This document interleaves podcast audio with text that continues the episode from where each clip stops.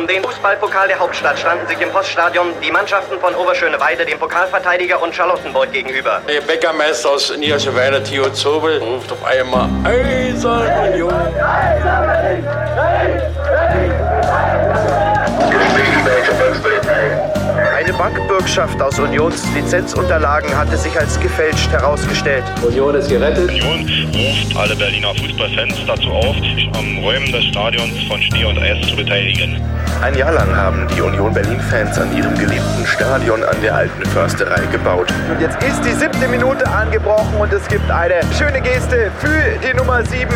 Doch die Unioner selbst werden gut beraten sein, auch in der Stunde der Euphorie niemals zu vergessen, was war, um so zu bleiben, wie sie sind. Hallo und herzlich willkommen zu Folge 13 von Und Niemals Vergessen, dem Geschichtspodcast über den ersten FC Union Berlin. Hallo Sebastian. Hallo Daniel. Ja, es ist ein bisschen her, dass wir zum letzten Mal äh, uns hier getroffen haben und Geschichten aus der Geschichte von Union erzählt haben. Weißt du denn trotzdem noch, was ich dir beim letzten Mal erzählt habe? Nee, Daniel, kann ich wirklich jetzt nicht, das ist jetzt kein Scheiß. Ähm, ich kann mich an einen hervorragenden Aufstieg des ersten FC Union erinnern. Ich habe heute am, im Strandbad Lüchen in dem aktuellen Elf-Freunde-Heft geblättert und war ganz entzückt, dass da auch so äh, drei Doppelseiten mit Ausstiegsfotos ähm, vom Relegationsrückspiel gegen den VfB Stuttgart drin waren. Es war alles toll und das überlagert leider deine letzte Episode. Also hilf mir bitte auf die Sprünge. Ja, äh, das trifft sich ja eigentlich ganz gut, dass ausgerechnet äh, Entscheidungsspiele um die Ligenzugehörigkeit das überlagern, denn darum ging es ja auch beim letzten Mal nämlich wie 1984 äh, Union gegen die BSG Chemie Leipzig äh, auf dramatische Weise äh, damals aus der Oberliga abgestiegen ist. Äh, also quasi das Gegenteil von dem, was jetzt passiert ist. Und ja, äh, Fotos von dem Spiel kann man sich äh, stundenlang angucken, fast genauso lang, wie man diese zwölf bisherigen Folgen von uns hören kann. Okay. Ich muss jetzt noch ganz kurz sagen, normalerweise haben wir natürlich so einen Zwei-Wochen-Rhythmus. Den hat der erste FC Union uns ein bisschen versaut, weil ich unbedingt, und du bist ja auch mitgefahren, musste nach Bochum fahren, ich musste nach Stuttgart fahren und alles. Ich habe mir freigenommen auf Arbeit. Ich meine, bin sehr verschwenderisch mit meinen freien Tagen umgegangen, in der Hoffnung, bei was ganz Historischem dabei zu sein. Und das war ich auch und das hat mich sehr, sehr mitgenommen. Und ich habe gesagt, scheiß jetzt auf den Podcast. Und jetzt ist Aufstieg jetzt und Pfanne heiß und wie auch immer wir das alles genannt haben. Und jetzt bin ich so langsam bei sehr heißen Temperaturen, aber so runtergekühlt, dass ich ähm, wieder bereit bin, mich mit der Geschichte zu befassen. Es hat noch einen anderen Punkt. Die Person, ähm, mit der ich über die Geschichte der heutigen Episode sprechen wollte, war auch noch im Urlaub danach. Also insofern äh, muss ich da noch ein bisschen warten. Daniel hat immer schon mit den Füßen geschart und hat gesagt, na, wann machen wir jetzt die Aufnahme? Fiebrich, du bist dran. Also so, du hast es nicht so gesagt, du warst höflicher, aber so übersetzt ungefähr kam das rüber für mich und ich musste dich immer vertrösten, es tut mir leid. Ja, wie das so meine Art ist. Ne? Ähm, allerdings muss man dazu, dass ich dann zwischendurch auch nochmal im Urlaub war, ähm, auch ein bisschen drei Tage beruflich zu tun hatte. Von daher ähm, hat sich diese Aufstiegspause eben noch zu so einer kleinen Sommerpause entwickelt und wir starten jetzt quasi so in so eine Art zweite Staffel. Ja, fast. Fast. Und äh, ich würde jetzt, äh, kann ich schon anfangen jetzt mit der Episode oder wollen wir noch ein bisschen was labern? Ähm, man könnte an der Stelle nochmal erwähnen, dass das Vorbild für diesen Podcast, ähm, der äh, Zeitsprung, ja äh, sehr, ähm, sehr beeindruckenderweise jetzt äh, demnächst 200 Folgen lang tatsächlich jede Woche eine Folge gemacht hat und solche Pausen wie wir, bis uns jetzt schon nach zwölf Folgen passiert ist, ihnen äh, 200 Folgen lang nicht passiert sind, da kann man an der Stelle nochmal Anerkennung aussprechen für. Da ziehe ich meinen Hut vor, muss aber sagen, ist ja natürlich auch ein Geschichtspodcast, Zeitsprung und die steigen ja nie auf. und die könnten so, aber äh, berufen oder ähm, ähm, ja, habilitiert werden und sowas. Hm. Ja, ich, ich wollte gerade sagen, äh, gibt es einen Geschichtsnobelpreis? Gibt es ja nicht, ne? Also gibt es irgendwas, was so ähnlich ist für Geschichte? Ich weiß es tatsächlich nicht. Also ich, äh, es gibt ja in Mathematik zum Beispiel die Fields Medal, ähm, die sowas in der Art ist. Also es gibt es bestimmt für Geschichte auch. Okay. Wahrscheinlich heißt es ein Mommsenpreis oder so. Ja, oder Ranke. Oder der Türkidides des Jahres. Was auch immer, bevor wir jetzt äh, total abschweifen und äh, unsere Hörer langweilen und verlieren, würde ich gerne mit der Geschichte anfangen. Daniel, darf ich? Ja, unbedingt. Äh, bin schon sehr gespannt. Okay, dann mal los. Und zwar habe ich zwei aktuelle Themen als Aufhänger für die heutige Episode äh, genommen. Und das habe ich schon vor, vor einer Weile äh, gemacht, als wir nämlich mal das Feedback bekommen hatten, dass wir vielleicht auch so Sachen aus der jüngeren Vergangenheit nochmal erzählen sollen, von denen wir vielleicht denken, dass sie allen bekannt sind, aber sie nicht allen bekannt sind. Und habe gedacht, Aufstiegskampf bei Union, kennen wir. Ja, haben wir diese Saison gehabt. Und in dem Fall geht es natürlich nicht um den Aufstiegskampf von Union, aber es geht um Aufstiegskampf in der zweiten Liga. Und dann gab es ja noch den Champions League-Sieg des FC Liverpool äh, in dieser Saison. Und deswegen lautet mein Thema, warum Jürgen Klopp niemals Union-Trainer werden will. So. Ja. Und das erzähle ich euch jetzt, oder dir vor allem zuerst und äh, den Hörern. Und keine Widerrede. Jetzt, jetzt geht's los, weil haben wir uns natürlich alle gefragt, warum will eigentlich Jürgen Klopp nicht beim besten und tollsten Fußballverein der Welt Trainer werden? Und dass er das gesagt, also ähm, auf keinen Fall in Betracht zieht, hatte Jürgen Klopp erstmals, also jedenfalls nach meinen Internetrecherchen, erstmals im Jahr 2010 in einem Interview in der Bild am Sonntag gesagt. Und zwar auf die Frage, wo er niemals arbeiten würde, arbeitet, äh, antwortete er damals bei Eintracht Braunschweig und Union Berlin. Sollte ich nicht gerade am Hungertuch nagen, werde ich diese Vereine niemals trainieren, weil ich dort absolut unsportliche Schadenfreude erlebt habe, jeweils beim Nichtaufstieg mit Mainz. So, du lachst schon. Wieso lachst du? Ach, ähm, erstens, weil das mit dem Hungertuch, äh, ja, die Wahrscheinlichkeit ist seitdem noch gesunken. Ja, denke ich auch. Kommt. Ja. Und äh, irgendwie finde ich auch die Zusammenstellung ganz lustig der Vereine, die da beteiligt sind. Ja, ne, ist ja, hat man nicht so oft, dass Union und Braunschweig so in einem Atemzug genannt werden. Ähm, ja, also diese Un Zum Glück an der Stelle. Ja, ach ne, das kommt ja drauf an. Ähm, die unsportliche Schadenfreude, auf die er sich im Union-Fall bezieht, hat er am 5. Mai 2002 erlebt. Daniel, wo warst du am 5. Mai 2002? Wow. Ähm, irgendwo in Thüringen sehr wahrscheinlich. Also jedenfalls habe ich nicht an Union gedacht, glaube ich, an dem Tag. Gut. Damals spielte nämlich der erste FC Union unter Trainer Georgi Vassiev seine erste Zweitligasaison überhaupt in der Geschichte.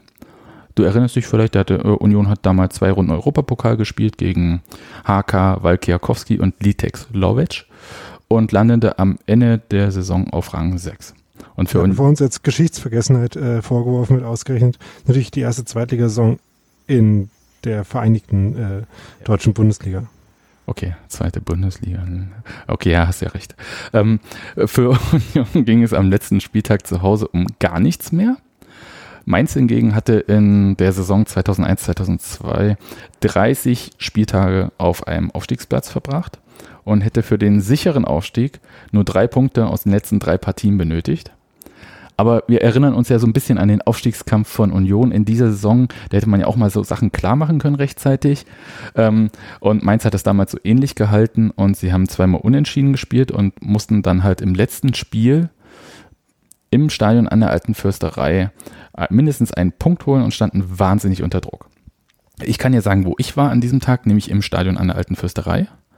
Aber ich kann nicht mit äh, wahnsinnig tollen Anekdoten aufwarten. Ich weiß nur, ungefähr, was da los war, aber den Rest habe ich vergessen. Ist ja auch schon lange her. 18 Jahre, 17 Jahre, 17. Das, also jedenfalls ganz kurz die Fakten, damit wir mal wissen, wie dieses Spiel so lief. Das waren 14.000 Zuschauer im Stadion an der Alten Försterei und ähm, ganz am Anfang im Spiel hat sich äh, Stürmer Peter Divic äh, verletzt, musste nach einer Viertelstunde schon raus und in der 58. Minute, also so lange, die ganze erste Halbzeit war Mainz quasi aufgestiegen. In der 58. Minute kommt, äh, ich glaube, Fer, äh, Chiffon, Fernando Chiffon. Ferdinand, oh Gott, jetzt, jetzt, nein, also pass auf, so rum. Christian Fehl schießt einen Foul-Elfmeter äh, ins Tor, bringt Union mit 1-0 in Führung und äh, in dem Moment ist äh, Mainz nicht mehr Aufsteiger. Aber kurze Zeit später in der 70. Minute gibt es das 1-1 durch Blazen Kufu. Mal so ganz nebenbei, dieses Tor verpasst Jürgen Klopp beinahe, weil er sich in verbalen Scharmütze mit Union-Fans befindet. 82. Minute äh, kostet ihn wie Dolloff, er zieht das 2 zu 1 für Union und macht dann was, was wir sicher nicht so häufig sehen. Und zwar rutscht er auf den Knien über den Rasen, soweit so okay, aber macht das genau vor der Gästebank vor Jürgen Klopp und streckt ihm beide Fäuste entgegen. 90. Minute, 3-1 durch Harun Hartmut Isa.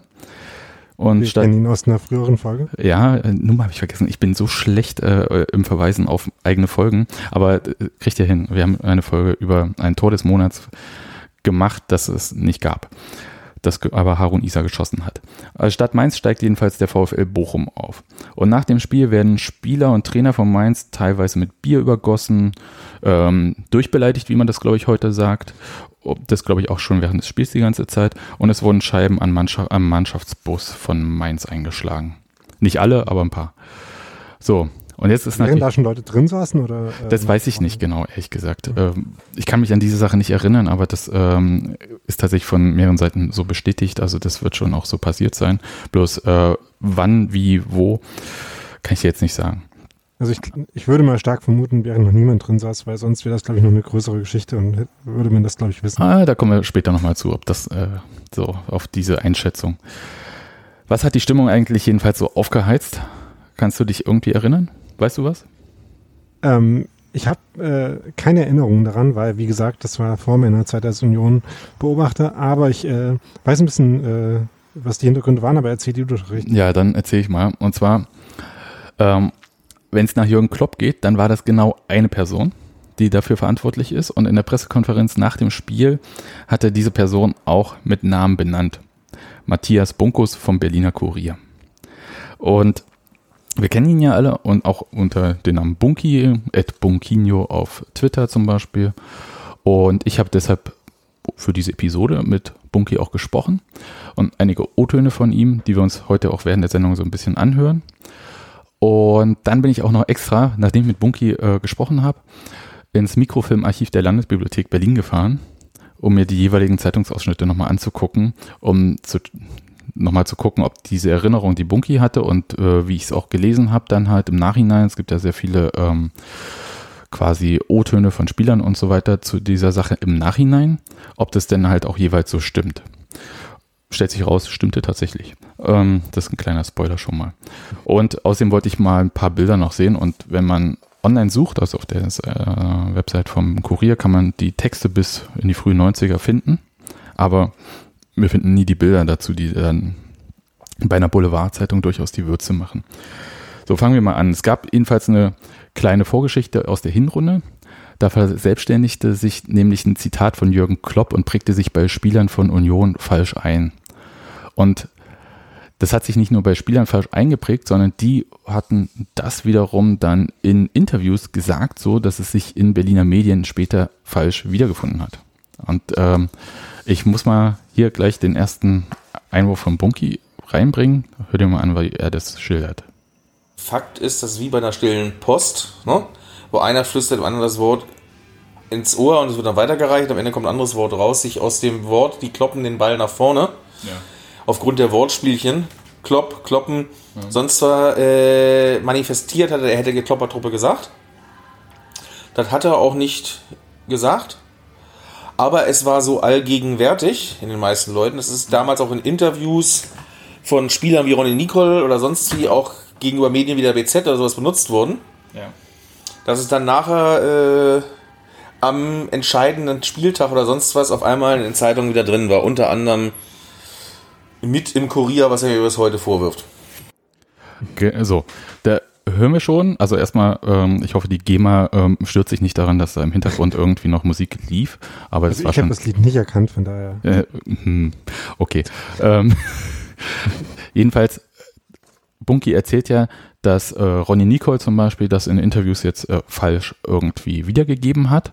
Und ich habe dann mal nachgeschaut in der BZ und da wird Ronny Nicole zitiert und zwar so. Wir verkloppen Klopp.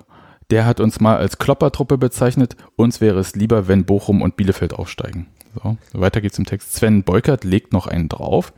Wir sorgen dafür, dass es heißt Mainz, wie es weint und trauert keine Stilkritik, einfach äh, nimm's so hin. So, und der Kurier hat es wie folgt geschrieben. Wir haben mit Mainz noch eine Rechnung offen, sagt Ronny Nicole vorm Duell mit den, in Anführungszeichen, Mainzelmännchen und will noch einmal alles geben. Nicoles Gründe? Wenn ich an die nächste Saison denke, traue ich es Bochum und Bielefeld eher zu, so eine starke Saison zu wiederholen als Mainz.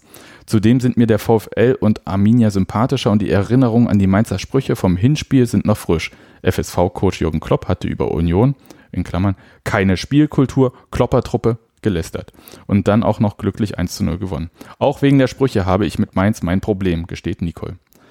Also wir halten mal fest, aus die kloppen den Ball nach vorne und dort wartet äh, Divic oder Ristic, oder nee, ich glaube Ristic war damals noch nicht, aber Divic und ähm, sie verwandeln dann irgendwie die langen Bälle, wurde dann halt irgendwie Kloppertruppe und das hat schon mal die Stimmung so, zumindest bei der Mannschaft auf jeden Fall eingeheizt oder angeheizt und die Frage ist halt natürlich, warum arbeiten sich eigentlich so Unionsspieler und auch Fans dann so an Jürgen Klopp ab? Ja. ja, äh, das ist ja überhaupt eine interessante Frage, warum sich Unionsspieler und Fans irgendwie an einem äh, gegnerischen Trainer abarbeiten, der ihnen fehlende Spielkultur vorwirft. Weiß ich gar nicht, wie es dazu kommen kann. Ja, ich, falls jemand jetzt in 100 Jahren diesen Podcast hört, Daniel spielt oft ähm, Tim Walter in dieser Saison an. Äh, wir befinden uns äh, 2018, 2019. Die abgelaufene Zweitligasaison Union ist aufgestiegen. Tim Walter fand, ähm, dass seine Mannschaft Fußball gespielt hat. Äh, damals war er noch bei Kiel und Union hätte das äh, implizit eben nicht gemacht. Ja. Nur mal kurz Einschub, äh, damit sie später das alles nochmal verstehen. Ja, das, aber äh, Bunky hat so ein bisschen auch eine Theorie und ähm, die würde ich jetzt auch mal abfahren. Das entspricht einer guten Stimmungslage. Jetzt lassen wir mal die Kloppertruppe erstmal außen vor, die insgesamt in der Saison vorherrschte. Jürgen Klopp war ein neues Trainerbild mhm. auf dem medialen Schirm. Höchst eloquent, unterhaltsam, witzig, schlagfertig. Und ist damals sowohl vom DSF, die saßen glaube ich noch nicht in München, und auch vom ZDF, Wiesbaden, Mainz ist ja noch nicht so weit entfernt, mhm. sowas von gutiert worden, dass der gemeine, freilaufende Union-Fan, sage ich mal, der ein feines Gespür dafür hat, wenn er sich benachteiligt fühlt oder umgekehrt, wenn andere sich bevorteilt fühlen, mhm. äh, diese Grundsympathie, die im Rest der Republik für Klopp vielleicht vorhanden war, nicht geteilt hat.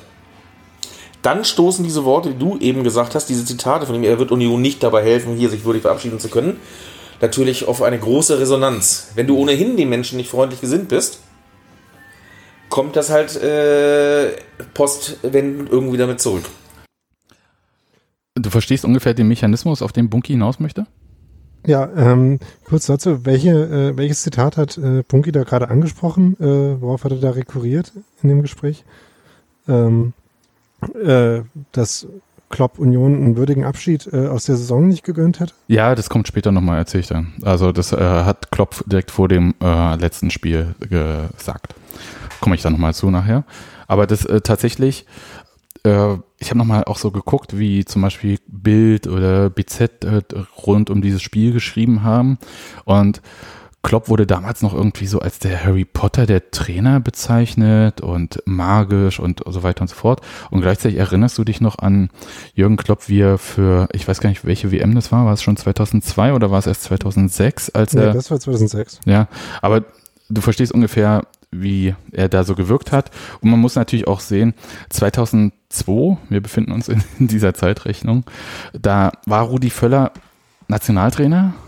Vorher gab es noch Erich Ribbeck und Uli Stielicke und auch so einige andere Trainer. Und da wirkte natürlich Jürgen Klopp wahnsinnig neu und anders. Und er wirkt äh, vor allem auch anders nochmal, das hat ja Bunky auch gemeint, ähm, ich weiß gar nicht, ob er es jetzt hier gesagt hat, gar nichts genau zugehört mehr, aber ob äh, wie ähm, Ralf Rangnick der ja ähm, ein paar Jahre zuvor ja auch frischen Wind eigentlich reinbrachte, aber ich sag mal, ein bisschen auch an der Vermittlung scheiterte. Und das ist Jürgen Klopp wiederum sehr gut gelungen. Und dieses Everybody's Darling ruft natürlich auch so Abwehrsachen äh, oder Mechanismen hervor. Und äh, das meint Bunky, dass das halt irgendwie dann auch, äh, deswegen hätten man sich auch so an Jürgen Klopp abgearbeitet.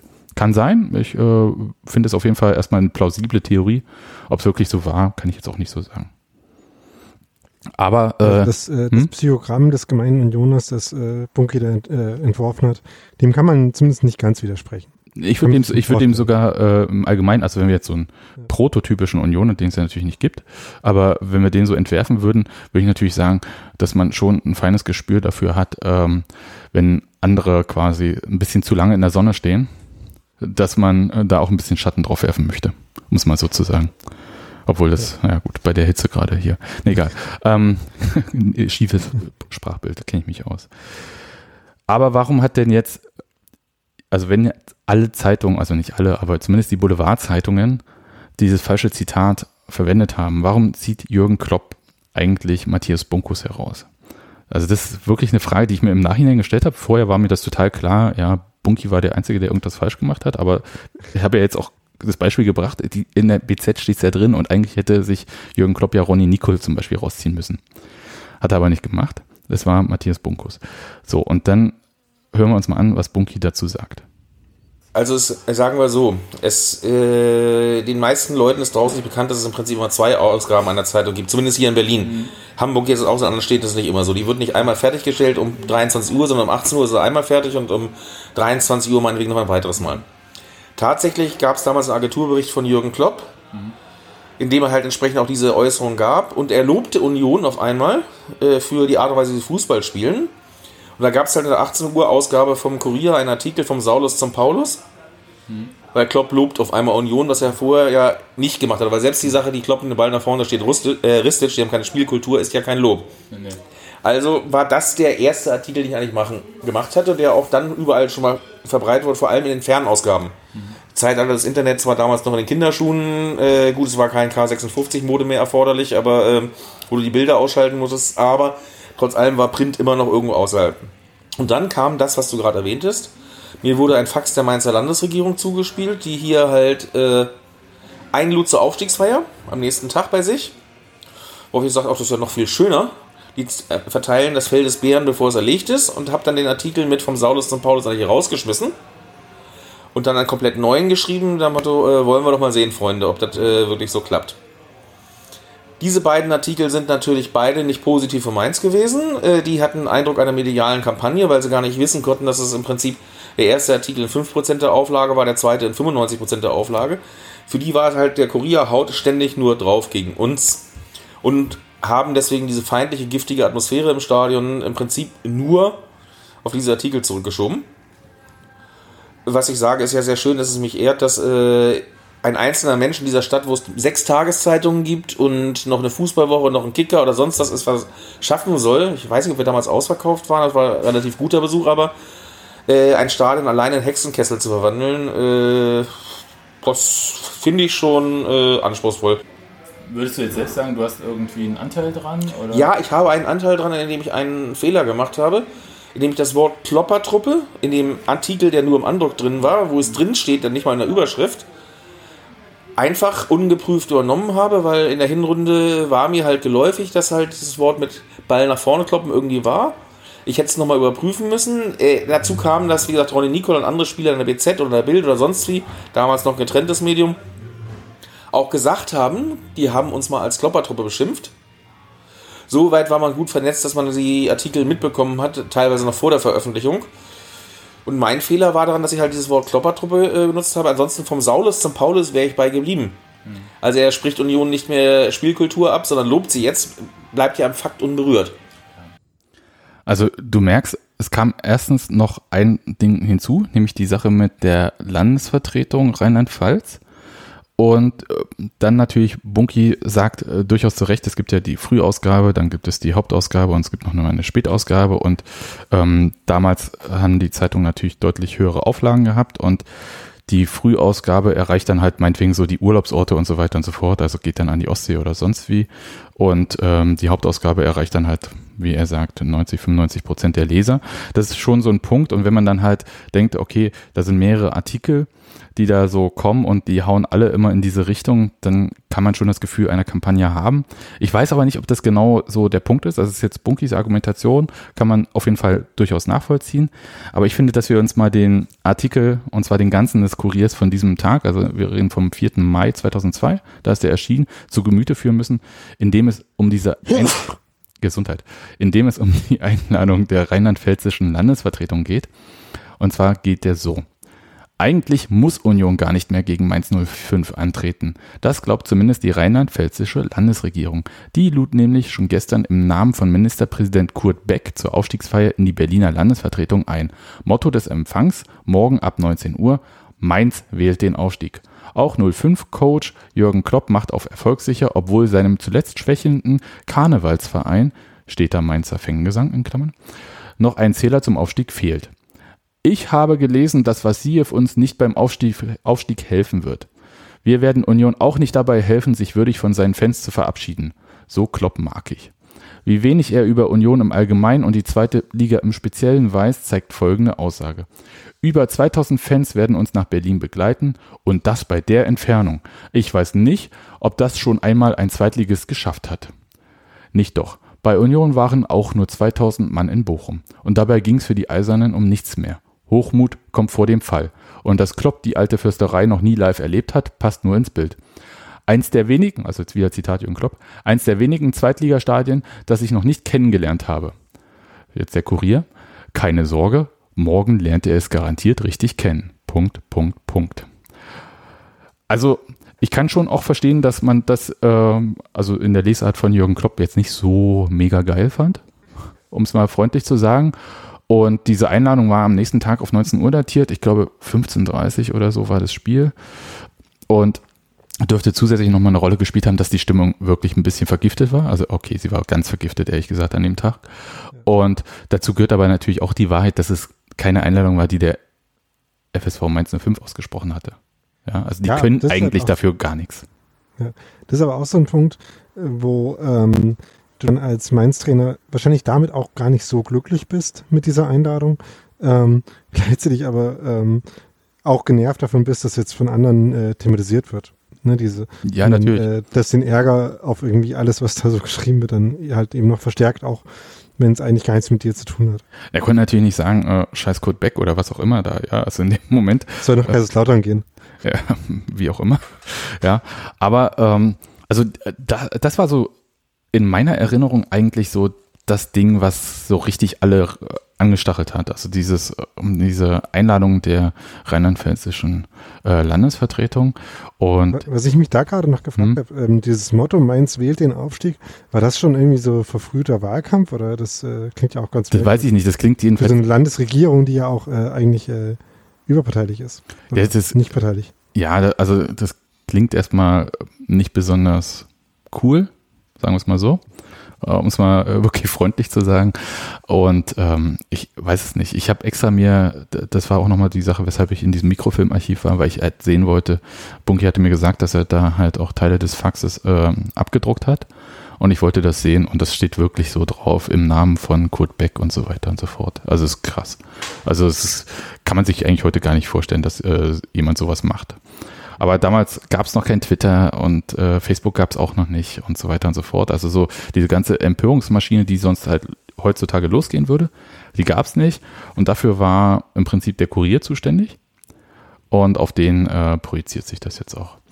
Ähm, jedenfalls führte dieses Zusammenspiel von diesem falsch kolportierten Zitat, was einerseits äh, Jürgen Klopp den Medien zuschiebt, aber andererseits die Spieler auch so äh, falsch in Erinnerung hatten und äh, womit die sich so motiviert haben. Und diese Einladung der Landesvertretung von Rheinland-Pfalz führte jedenfalls dazu, dass ähm, die Stimmung wirklich vergiftet war. Und Konstantin Widorlov sagte ähm, über diese Partie, die hatten schon die Aufstiegsfeier klar gemacht, das hat uns gereizt. Wie man natürlich dann auch an seinem Tor und vor allem den Torjubel danach äh, natürlich auch gemerkt hat. Und Bunky hat äh, zum Thema, wie haben die Spieler so reagiert, auch noch eine Erinnerung. Ich erinnere mich daran, dass Sixten Fight nach dem Abpfiff runterkam. Damals konntest du die Spieler noch begleiten und hattest keine äh, kasernierte Mixzone oder sonst was. Und der erste Satz, den du von ihm hörtest, war, das hat heute Spaß gemacht. Also äh, die warten, äh, die Spieler selber waren motiviert bis in die Haarspitzen. Oder um es mit Tusche zu sagen, heiß wie Frittenfett.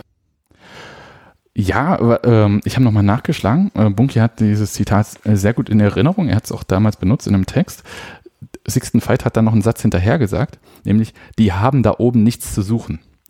Das hat Bunky jetzt im Nachhinein vergessen, um das ein bisschen zu entschärfen. Aber fand ich schon äh, ganz schön, naja, das passt doch zur Sixten Fight irgendwie.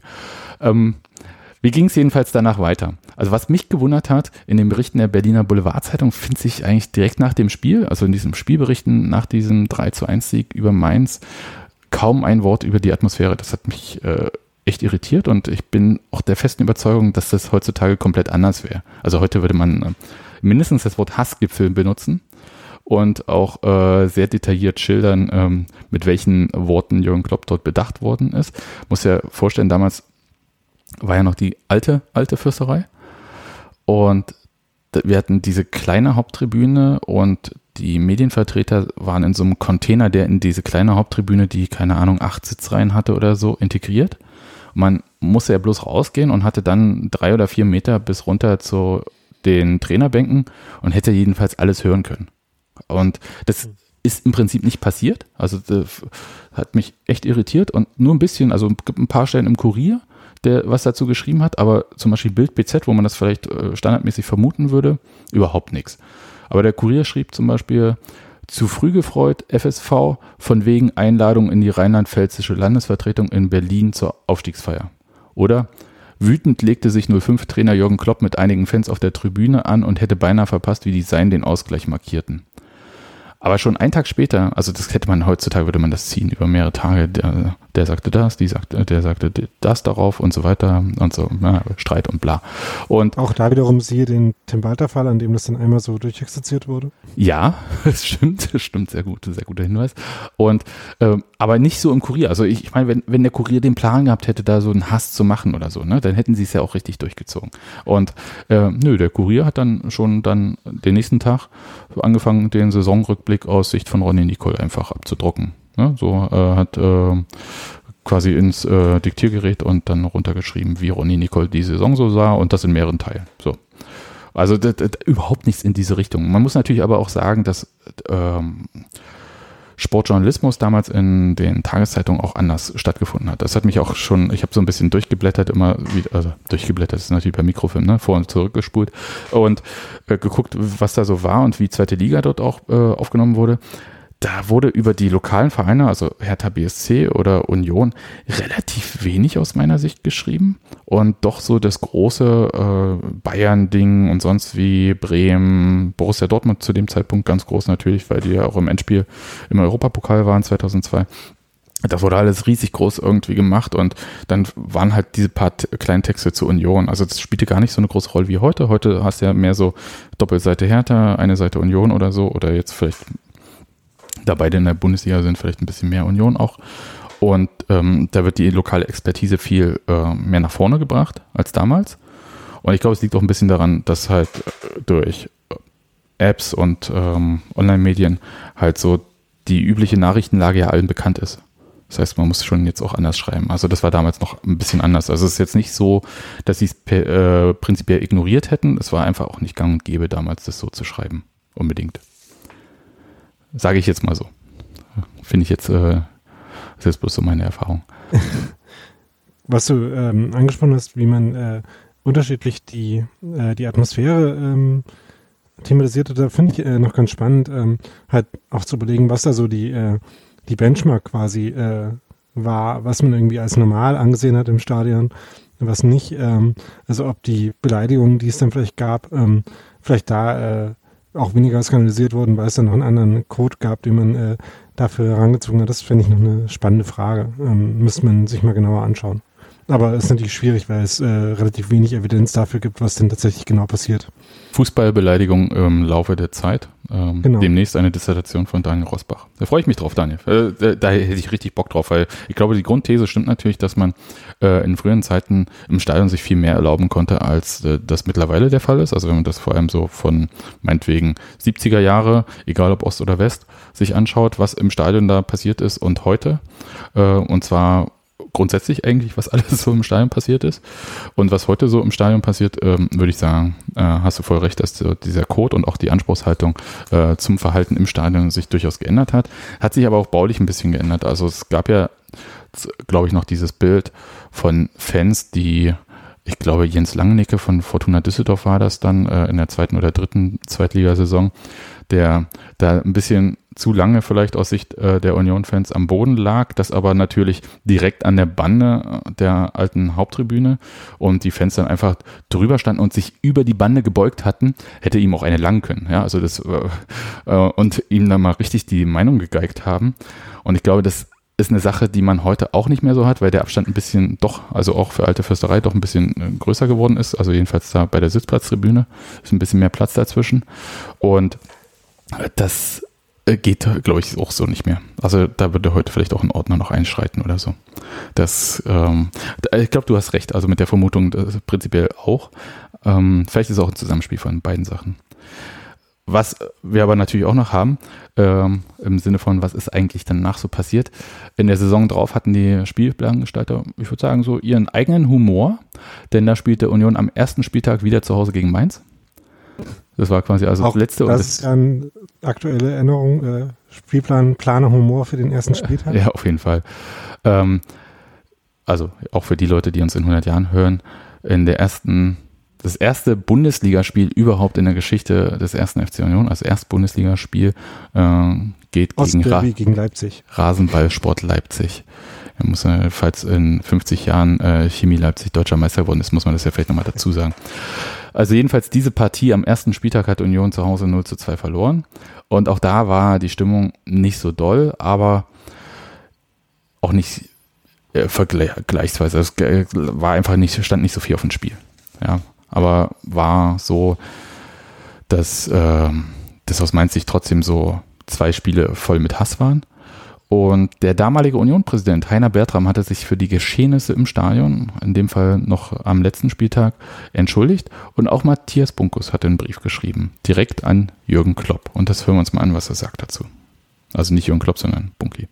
Also ich habe nach diesem Spiel, nach dem Nichtaufstieg, äh, ihm einen langen Brief geschrieben, wo ich versucht halt ein paar Sachen nochmal richtig zu rücken, weil er hat nach, der, nach dem Spiel in der obligatorischen Pressekonferenz sich über die Atmosphäre äh, beklagt und einen Herrn Matthias Brunkus mit einem schönen R dazwischen äh, verantwortlich gemacht. Ich sage, bleibt mal schön, dass ich alleine dieses Stadion in den Hexenkessel verwandelt habe. Ich glaube, dazu bin ich nicht in der Lage, egal wie gut ich schreibe. Aber ich kann verstehen, dass er natürlich äh, ein bisschen, er brauchte ein Ventil er ist beleidigt worden mit Sicherheit und äh, er brauchte irgendeinen Blitzableiter mit Sicherheit und da kam ihm das gerade recht. Aber er hat sich ja über Jahre gemerkt. Ja, aber das sind, glaube ich, seine beiden einschneidendsten Niederlagen gewesen. Ich glaube eigentlich, wenn man äh, uns nicht erlebt hätte, die Niederlage im Jahr danach in Braunschweig oder sonst was. Mhm. Ich krieg die Konstellation. Ja, die waren, da sind sie richtig untergegangen, glaube ich sogar noch, ne? Oder, oder nee, Frankfurt hat nicht Blödsinn. Die haben es da nicht geschafft, die nötigen Punkte zu holen. Und Frankfurt hat gleichzeitig in einem Wahnsinnsspiel, glaube ich, am Ende 6-3 oder 7-3 gewonnen, ist dadurch vor ihnen gelandet. Und er hatte halt entsprechend dann da auch da die Hebe mitbekommen. Aber wer als Everybody's Darling überall auftritt, hat eine Minderheit von Leuten, die das nicht gut finden. Und auf die ist er halt jeweils im letzten Spiel getroffen. Hm. Es hat übrigens äh, in Gesamt Liverpool waren auch nicht alle dafür, dass er Champions League gewinnt. Ich kenne da einen Verein in blauen Farben, der äh, nicht zwingend dafür war. Witzigerweise führte das erste Spiel der nächsten Saison ja sofort nach Mainz. Genau. Und in der Pressekonferenz äh, spricht Christian Heidel auf einmal von etwas, was eigentlich kein Mensch wissen kann, der meinen Brief an Klopp nicht gekannt hat. Klar haben diese untereinander den ausgetauscht. War mir auch äh, ja recht, es war ja nicht privat an Jürgen, sondern äh, grundsätzlich dazu, weil äh, ja, man fühlt sich dabei auch nicht gerade wohl, wenn man auf einmal derjenige sein soll, der hier jetzt gerade über Wohl und Weh eine ganze Saison entschieden hat. Aber ich sage nochmal, das war nicht das Wohl und Weh der ganze Saison in einem Spiel. Die hatten drei Spiele Zeit, drei Punkte zu holen. Also, äh, und dann zu glauben, dass wir Spalier stehen. Also, keine Mannschaft der Welt mag es, wenn in ihrem Stadion ein anderer triumphiert und aufsteigt. Ja, das äh, hat Union in dieser Saison 2018-19 am letzten Spieltag in Bochum ja auch erfahren dürfen, dass keine Mannschaft der Welt das mag. Ähm, ich überlege gerade, hm, ich mache mal einfach weiter. Also er hat sich entschuldigt und dann gab es ja noch ein Rückspiel in Mainz im, glaube Februar, Januar, Februar äh, 2003 und da gab es dann so richtig Befürchtungen von Randale und darüber hat dann auch die Berliner Zeitung geschrieben. Achso, jetzt weiß ich, worauf ich noch hinaus wollte. Ich wollte nur sagen, dass in der Saison 2003-4, als Mainz zwei, drei, ja, so rum. Also in der darauffolgenden Saison, als Mainz in Braunschweig den Aufstieg nicht geschafft hat, da haben sie 4 zu 1 gegen Braunschweig gewonnen, sind nur nicht aufgestiegen, weil Frankfurt 6 zu 3 gewonnen hatte. Sie hatten ein Tor, hat ihnen gefehlt. Also, Klingenheim ganz spaßig im äh, letzten Spieltag, den ich damals nicht mitbekommen habe, weil. Also spaßig natürlich auch nur für einen Teil äh, der Mannschaften, ne? Muss man natürlich auch so sagen. Also nicht für war nicht für alle gleich äh, spaßig, aber natürlich für Jürgen Klopp ähm, zweimal hintereinander äh, Vierter zu werden auf so eine äh, sehr dramatische Art und Weise, das dürfte sich vielleicht durchaus eingebrannt haben. Jedenfalls äh, zurück zu diesem Rückspiel in der Saison 2002, 2003. Und da gab es die Befürchtung von Randale und da schrieb die Berliner Zeitung, ich muss das mal zitieren, weil es eigentlich ein bisschen ähm, komisch ist, das kann man sich heute gar nicht mehr vorstellen. Jetzt werden wir den noch in Mainz klammern. Es geht hier um Christian Heidel, der wird hier direkt zitiert. Jetzt werden wir den, mit denen ist Union, noch in Mainz klar machen, was Sache ist, dann ist der Fall erledigt, sagt er. Das wird ein heißer Tanz. So soll das gehen, laut Heidel. Ich will keinen Berliner im Stadion hören, so laut müssen alle Mainzer sein. Und danach? Schwamm drüber? Über all die Ereignisse im Mai und August, als uns der blanke Hass entgegenschlug, wie der Manager sagt. Spieler und äh, Trainer wurden beleidigt, mit Bier übergossen und bei unserem Bus die Scheiben von Geisteskranken eingeworfen. Der Führung des ersten FC Union nimmt Heidel übel, dass sie die Sache einfach laufen ließ. Da hat sich auch Heiner Bertram nicht richtig verhalten. Dennoch will er den Präsidenten freundlich empfangen, weil der sich per Brief entschuldigt habe. Weil über die Fans derartiges aber nicht bekannt ist, zittern sie in Mainz. Das örtliche Publikum gilt als friedliebend, nur eine Handvoll polizeibekannter Hooligans gibt es. Der Rest nimmt sich gerne selbst auf die Schippe. In Klammern, wir sind nur ein Karnevalsverein. Vor dem Spiel gegen Union unter anderem mit diesem Slogan. Es ist geil, ein Heuler zu sein. Eine Anspielung auf das Plakat im Hinspiel. Es war so geil, euch heulen zu sehen. Also wie gesagt, beide Seiten hatten das so nicht so unbedingt vergessen. Doch es regiert auch die Angst vor Ausschreitungen. Nicht erst seit bekannt wurde, dass Unioner sogar neulich bei einem Spiel in der fünften Liga gegen Rudo Krawall gemacht haben. Der Berliner Fanbeauftragte Sven Schlensock musste in der Rheinzeitung ein halbseitiges Interview geben. Er sprach von ein paar verwirrten Köpfen bei Union, es werde jedoch keine Aggressionen geben. So. Ähm, wie die Saison dann für Mainz geendet hat, habe ich ja gerade erzählt, äh, dass sie den Aufstieg wieder verpasst hatten, um, weil sie eine um ein Tor schlechtere Tordifferenz hatten. Aber so war das, also da passiert aber auch nichts. Also ich habe nichts gelesen von Randale, die da wirklich passiert ist, aber Bunky meinte, die Stimmung war schon ein bisschen komisch und man hatte so ein paar Befürchtungen, dass da doch was passieren würde, aber letzten Endes ist da auch nichts gewesen. So, und jetzt da können wir uns nochmal ein Fazit vom Bunky anhören, wie er so über die ganze Angelegenheit äh, heute denkt und ob das vielleicht noch Auswirkungen auf seine Arbeit hat. Mein journalistischer Fehler war, dass ich das nicht nachgeprüft habe, obwohl es in anderen Gazetten stand und der Kurier mit die auslösende Quelle war und es übernommen habe und dann halt diese, diesen Artikel, in dem das Wort noch einmal vorkam, nicht mal eine Überschrift, hinterher ersetzt habe, also mit zu den 95% der Auflage durch halt äh, die Verteilung des Feldes Bären, äh, bevor es erledigt ist. Das ist mit meinem Fehler, dazu muss ich stehen, das äh, passiert mir so nicht wieder. Und insofern habe ich auch leider einen Anteil mit da dran, aber ich bleibe dabei, es ist zu viel der Ehre, wenn ich den Mainzer Aufstieg kaputt gemacht habe. Hält sich hartnäckig Gerücht, dass ich der Einzige bin, der halt hier damals das gemacht hat. Ja, du hörst es alle Nasen wieder, ach, war das nicht derjenige, der so und sie so passiert ja auch zum Beispiel, wenn Journalisten aus dem Rhein-Hessischen oder aus Frankfurt hier in die Ecke kommen, die damals nur die Mainzer äh, Frankfurter Sichtweise gehört haben und dann entsprechend einen damit konfrontieren. Also, äh, wo ich dann auch die versuche, das genauso zu differenzieren. Also, äh, es hängt mir eigentlich nicht mehr nach, es sei denn, es kommen Leute wie du jetzt um die Ecke, die jetzt versuchen, mal wieder dieses Thema aufzugreifen. Ich habe es ja auch im Union-Forum neulich nochmal versucht, nochmal aufzuschlüsseln, weil bei einigen Leuten hält sich halt hartnäckig der Sachstand. Manche wollen auch die Wahrheit gar nicht wissen. Ja, äh, es gibt auch Leute, die finden es trotzdem geil, selbst wenn es äh, ich erfunden haben sollte, verzeihen sein. Das, das wiederum finde ich Mist vom journalistischen Ethos her. Hm. Ich will keine Sachen erfinden. Es gab damals noch kein Twitter. Ich glaube, den Shitstorm, äh, was wir heute als äh, neudeutsche Vokabel haben, hm hättest du mit der heutigen äh, Nicht-Medienlandschaft aber Zugänglichkeit zum Internet und Verbreiten von Meinungen, falschen Fakten und sonst was Sachen äh, nicht haben wollen. Also insofern habe ich vielleicht noch Glück im Unglück gehabt, dass es damals noch etwas harmloser war mit der Verbreitung von Sachen. Aber ja, ich war nicht alleine damit beteiligt. Wie gesagt, Ronny Nicole in der BZ, wortwörtlich, der hat uns mal als Körpertruppe beschimpft. Da stand es auch genauso, aber äh, nein, es war Herr Brunkus. Ja, das war Herr Brunkus. Und äh, das war dann eigentlich meine Geschichte, warum Jürgen Klopp niemals Trainer von Union werden will. Und ich muss aber auch sagen, ich würde Bunky recht geben. Also in der Zeit von Twitter und so wäre das Ding richtig abgegangen.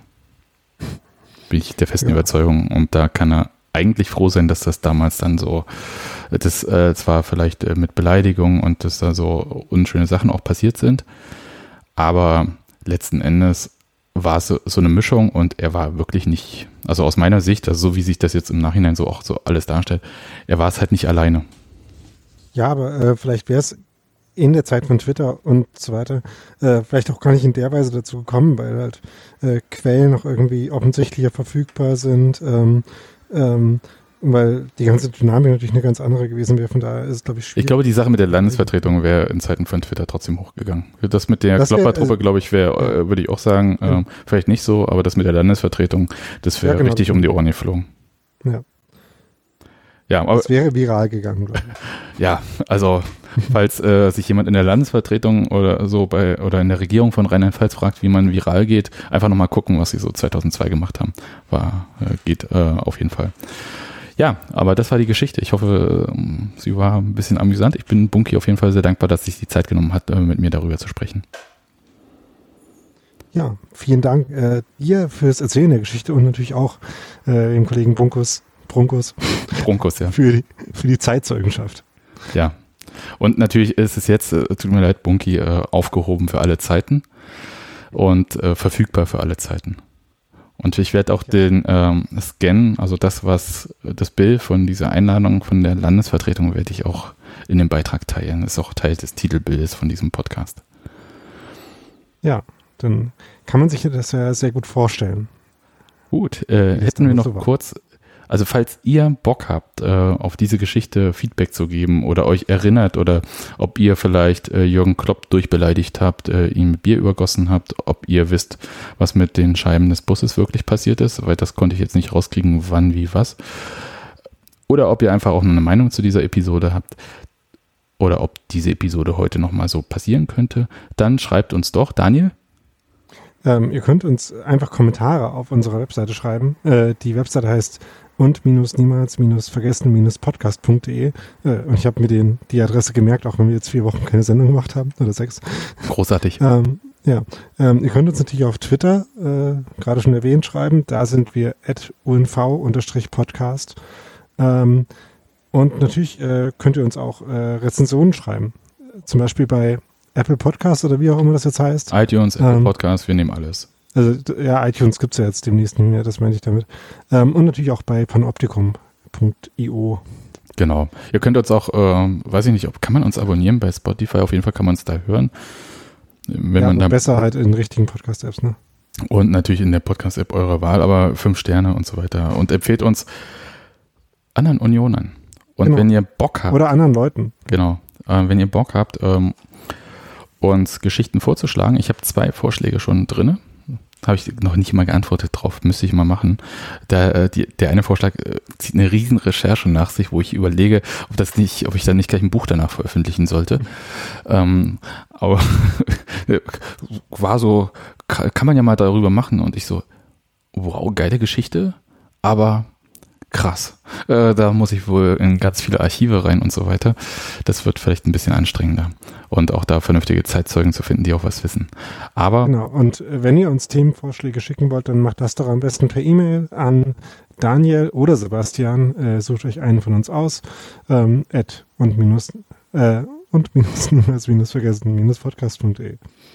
genau. Haben wir es jetzt so? Ich glaube schon, ne? Cool. Dann ähm, ist jetzt Zeit für das Outro. Dann, Daniel, ich freue mich wahnsinnig darauf, was du mir in zwei Wochen erzählst. Ich bin auch schon sehr gespannt, was ich in zwei Wochen erzähle. Du hast natürlich schon alles vorbereitet, weil ich ja so lange gebraucht habe jetzt. Ja, klar.